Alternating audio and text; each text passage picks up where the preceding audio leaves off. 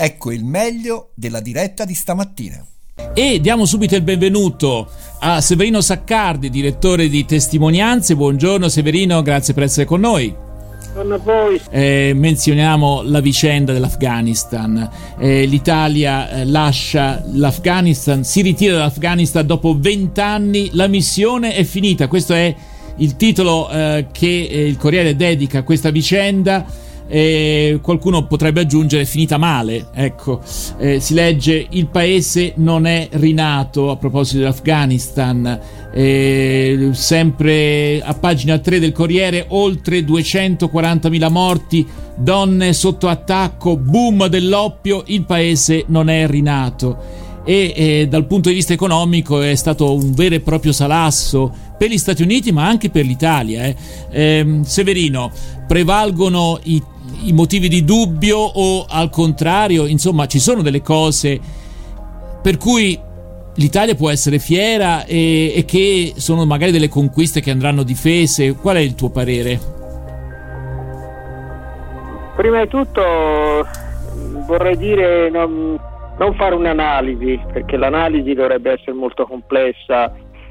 Eh, comunicare una sensazione ambivalente eh, che è questa. Mi, mi, pare una buona notizia per l'Afghanistan che le truppe straniere comunque se ne vadano. Questo, ehm, questo senza dubbio, per le, per le, questioni che dicevi, perché comunque sia, sia pure motivata formalmente da altri motivi, erano fondamentalmente truppe, certo lì legittimate dalla comunità internazionale, ma insomma truppe di occupazione mi pare una pessima, pessima notizia che i talebani, i fondamentalisti islamisti stiano riprendendo il controllo della situazione, minaccino le donne, mm, ricomincino a vietare la musica, mm, eh, rendano la vita difficile ai giovani e, mm, e, e abbiano il proposito, tant'è vero a proposito proprio in relazione all'Italia, c'è la vicenda degli interpreti che hanno detto portateci via con le nostre famiglie perché ci impiccheranno tutti. Ecco, questo mi pare pessimo, mi pare veramente pessimo, io non so come ehm, lo si possa affrontare naturalmente, visto che dalla, appunto, la, le, le, le, le, truppe straniere che hanno uh, fatto guai, hanno, eh, insomma, hanno portato, uh, ma insomma c'era lì una situazione molto complessa, gli italiani si dice che abbiano operato bene, abbiano lasciato anche opere, insomma è un certo segno positivo e questo naturalmente va bene. Ecco, l'augurio è che tutto questo non vada disperso e che davvero non si vada verso questa, questo destino in cui l'alternativa all'interventismo eh, che appunto ha causato molti, molti disastri in questi anni sia ecco, il ritorno all'oscurantismo. Questo francamente mi sembrerebbe sbagliato che il mondo tendesse a rimuoverlo. Io ho letto solo un, uh, ho letto varie cose sui giornali, ma diceva solo un commento di Bernardo Rileri che parlava esattamente di questo, di questo pericolo, di questo, che poi era il punto da cui siamo partiti quando tutto questo dramma è incominciato. No? Io mi ricordo insegnavo allora portai i miei ragazzi a vedere una flotta di ragazzi, insomma un cinema di Firenze mh, mm, varie classi a vedere Viaggio a Kandahar, dove c'era questo problema proprio delle donne, insomma della donna sottomessa, che in parte, sia pure in questo contesto tragico della guerra, degli scontri, insomma qualche passo in questi anni aveva fatto. Insomma, ecco, allora, viene da pensare al ritiro delle truppe americane dal Vietnam, eh, che è stato un ritiro drammatico, con gente che si cercava di, di, di, di, entrare negli elicotteri che si alzavano dall'ambasciata. Insomma, è una vicenda quella che ricordiamo delle, per chi ha qualche anno. Eh. Ora, speriamo che la vicenda qui dall'Afghanistan si, si sviluppi in maniera più ordinata, però ecco, la sensazione del panico è, è, è, presente. Claudio? Lì c'erano delle differenze perché Beh, molti certo, avevano certo, molto e gli americani è una situazione diversa. Però qui noi abbiamo parlato tante volte, collegati con l'Afghanistan, dagli ospedali, da persone che era stato là, con emergency. Questa radio abbiamo fatto radio emergency per tanti anni. E la cosa che mi colpisce, avremo la settimana prossima un rappresentante di emergency che ci aiuterà a capire. Io mi ricordo che una sfida grossa che fece emergency è le donne negli ospedali, cosa che era impensabile, no? le donne che facevano addirittura gli infermieri o anche i medici. Questo mi preoccupa, vorrei sapere mm-hmm. con questo cambiamento se queste donne con, potranno continuare a lavorare o addirittura saranno prese certo. in ostaggio, perseguitate. Certo. Allora, è... Tra l'altro segnaliamo che Emergency è stata sempre molto molto critica nei confronti dell'intervento certo. militare. Eh? Certo. E... Questo, mm. questo, va benissimo, io insomma gli interventi militari eh, non, forse se anche all'inizio non c'era stato l'intervento in Afghanistan e si era lavorato con la polizia internazionale insomma, per eh, catturare i capi talebani, forse molti disastri sarebbero stati evitati. Sta di fatto che poi la situazione che si è creata è questa. Io tra l'altro ho, ho, insomma, ricordo anche una situazione molto diversa, intendiamoci, quando ci fu eh, l'occupazione sovietica in Afghanistan che tutti criticammo, mi ricordo perché era un'occupazione appunto straniera, eh, che, da cui Gorbaciov poi si disimpegnò, sono tempi che sembrano già lontani, ma insomma in, realtà è il nostro passato prossimo. Eh, quando poi ehm, tornarono allora, allora, le forze islamiche, eh, Najibullah, il capo del regime in posti sovietici, ci fu impiccato, ma ne furono impiccati parecchi. Ecco, la, la, sì, sì, eh, si rischia di vedere la replica della situazione. Oh, abbiamo parlato delle donne, eh. vale la pena segnalare una statistica presente sul Corriere quest'oggi. Il 2020 è stato l'anno più mortale degli ultimi dieci anni per le donne in Afghanistan con 390 morti. Insomma, le prospettive non sono positive, direi. Io, eh, Severino, se poi Severino, se puoi rimanere con noi, eh, uno stacco musicale e poi riprendiamo la conversazione appunto con eh, Severino Saccardi, direttore di testimonianze. Eh, rimani con noi, Severino. E invece noi ascoltiamo adesso Elisa. Ecco che, dunque, un brano su RVS. Ecco che, e vediamo cosa succede con Elisa e poi di nuovo insieme a Severino Saccardi e Claudio Coppini.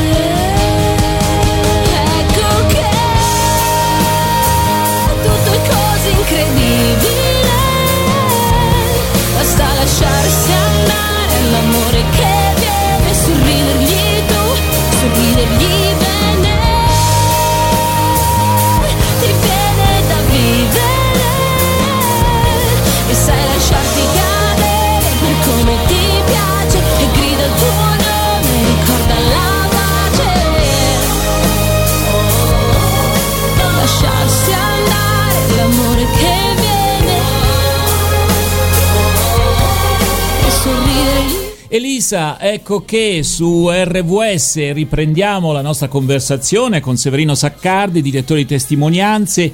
Eh, abbiamo parlato poco fa della, della conclusione di questo impegno internazionale in, uh, in Afghanistan, un impegno che molti giudicano come una vera e propria sciocchezza, eh, altri invece che comunque sottolineano gli aspetti positivi, poi vediamo se saranno conservati anche nel futuro, perché insomma sappiamo che i talebani hanno già previsto una riorganizzazione del paese secondo il loro modello ehm, diciamo di, di, di, Stato. Ecco. Eh, però eh, un'altra cosa interessante e credo veramente positiva è il giudizio sulla Bosnia. Fu genocidio, Mladic in carcere per il resto della vita, il leader serbo condannato per l'eccidio di Srebrenica. Fu un genocidio, buttate via la chiave, è quanto eh, praticamente dice un giudice dello Zambia, Prisca Matimba Niambe, eh, provata da giorni di Camera di Consiglio, eh, leggiamo sul Corriere. E la cosa soprattutto importante è che eh, le imputazioni riguardano il genocidio. È su questa parola che si sofferma un attimo. Dopo 26 anni d'attesa del mondo intero, 16 di latitanza dell'imputato, 10 di processo alla Corte ONU, finalmente pronunciata la verità giudiziaria su uno dei più spietati criminali di guerra della storia, Ratko Mladic, il boia di Srebrenica, il generale serbo-bosniaco che nel 95 ordinò il peggior massacro in Europa dai tempi dei nazisti si parla di 8.372 persone morte, ma la cifra è provvisoria. Centinaia di corpi non sono mai stati trovati. Lo stratega del più lungo assedio del XX secolo, i 1426 giorni e gli 11.000 morti di Sarajevo. L'uomo che, eh, che, fece un regalo alla sua piccola Ana, anziché le bambole dava la pistola da pulire. Forse la figlioletta non crebbe, non scoprì chi fosse il padre proprio con quell'arma, no, fin tanto che eh, la figlia non crebbe e con quell'arma una notte non si suicidò. A 79 anni Mladic, malato, però la sentenza è definitiva, l'ergastolo. Eh, Severino Saccardi. Eh, il commento qui viene da solo, naturalmente eh, fa sempre impressione quando una persona anziana e malata ehm, eh, deve rimanere in carcere, ma eh, insomma quello che c'è dietro mh, mm, è enorme, cioè è una mh, mm, eh, violenza di massa, sono esecuzioni di massa che sono avvenute eh, nell'indifferenza sostanziale o comunque nel, di fronte all'impotenza della comunità internazionale eh, con eh, i caschi blu che avrebbero dovuto proteggere queste popolazioni invece eh, non hanno fatto la loro parte, sono state addirittura in, pari, in qualche caso e in molti modi complici, insomma è una vicenda mh, che da questo punto di vista è importante che abbia questa sanzione. In termini generali verrebbe da riflettere perché qui siamo in anni vicini a noi, non siamo nella seconda guerra mondiale, come ancora oggi eh, la violenza abbia questo ruolo nel mondo, è come il, gli esseri umani non riescano a liberarsi dalla tentazione, dal demone verrebbe a sì. dire, della violenza. Però eh, Severino, qui c'è qualcosa di più, perché non si parla semplicemente delle terribili conseguenze di una guerra civile, ma di genocidio, cioè... Eh, certo, il... una cosa pianificata, eseguita a tavolino sostanzialmente per la cancellazione di un intero popolo con gli stupri etnici, i lager, il cecchinaggio e le fosse comuni. Quindi c'è qualcosa di più, ecco, che non... Però, però a me mi sembra, di, mi sembra di ricordare... di cui anche noi con la rivista siamo occupati a lungo, eh, a suo tempo, cioè, questo è innegabile, è molto importante che questo sia stato riconosciuto, mm-hmm. eh, sancito e condannato. Di nuovo qui c'è una domanda Eh, Mladic appunto è il responsabile eh, politico, militare, morale e quindi è giusto che venga condannato.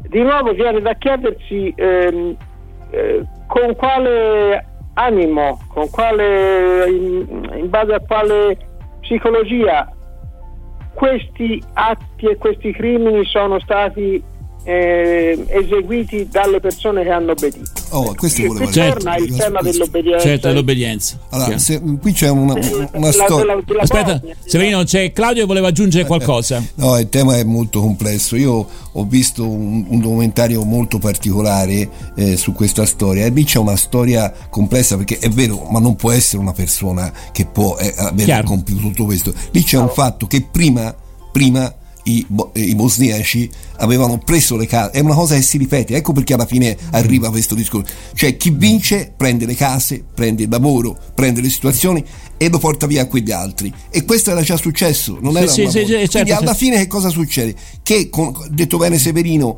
con questa l'ONU è una cosa terribile, mi viene la pelle d'oca a pensare a quello che hanno eh, fatto passare, che a un certo punto qualcuno dice bisogna risolvere questa storia una volta per tutte, vediamo anche Sì. i Tuzzi, eh, questo è il dramma. È il dramma. È il dramma che si ripete purtroppo, però va detto che la giustizia, sia pure in ritardo, è arrivata e Joe Biden, è, come dice, molto contento. Questo dimostra che coloro che commettono crimini orribili saranno considerati responsabili e dunque credo che sia veramente importante. Dobbiamo lasciare Severino Saccardi e ringraziamo il direttore di testimonianze per essere stato in nostra compagnia. Grazie e a risentirci in una prossima occasione Severino. Voi buona giornata. Grazie.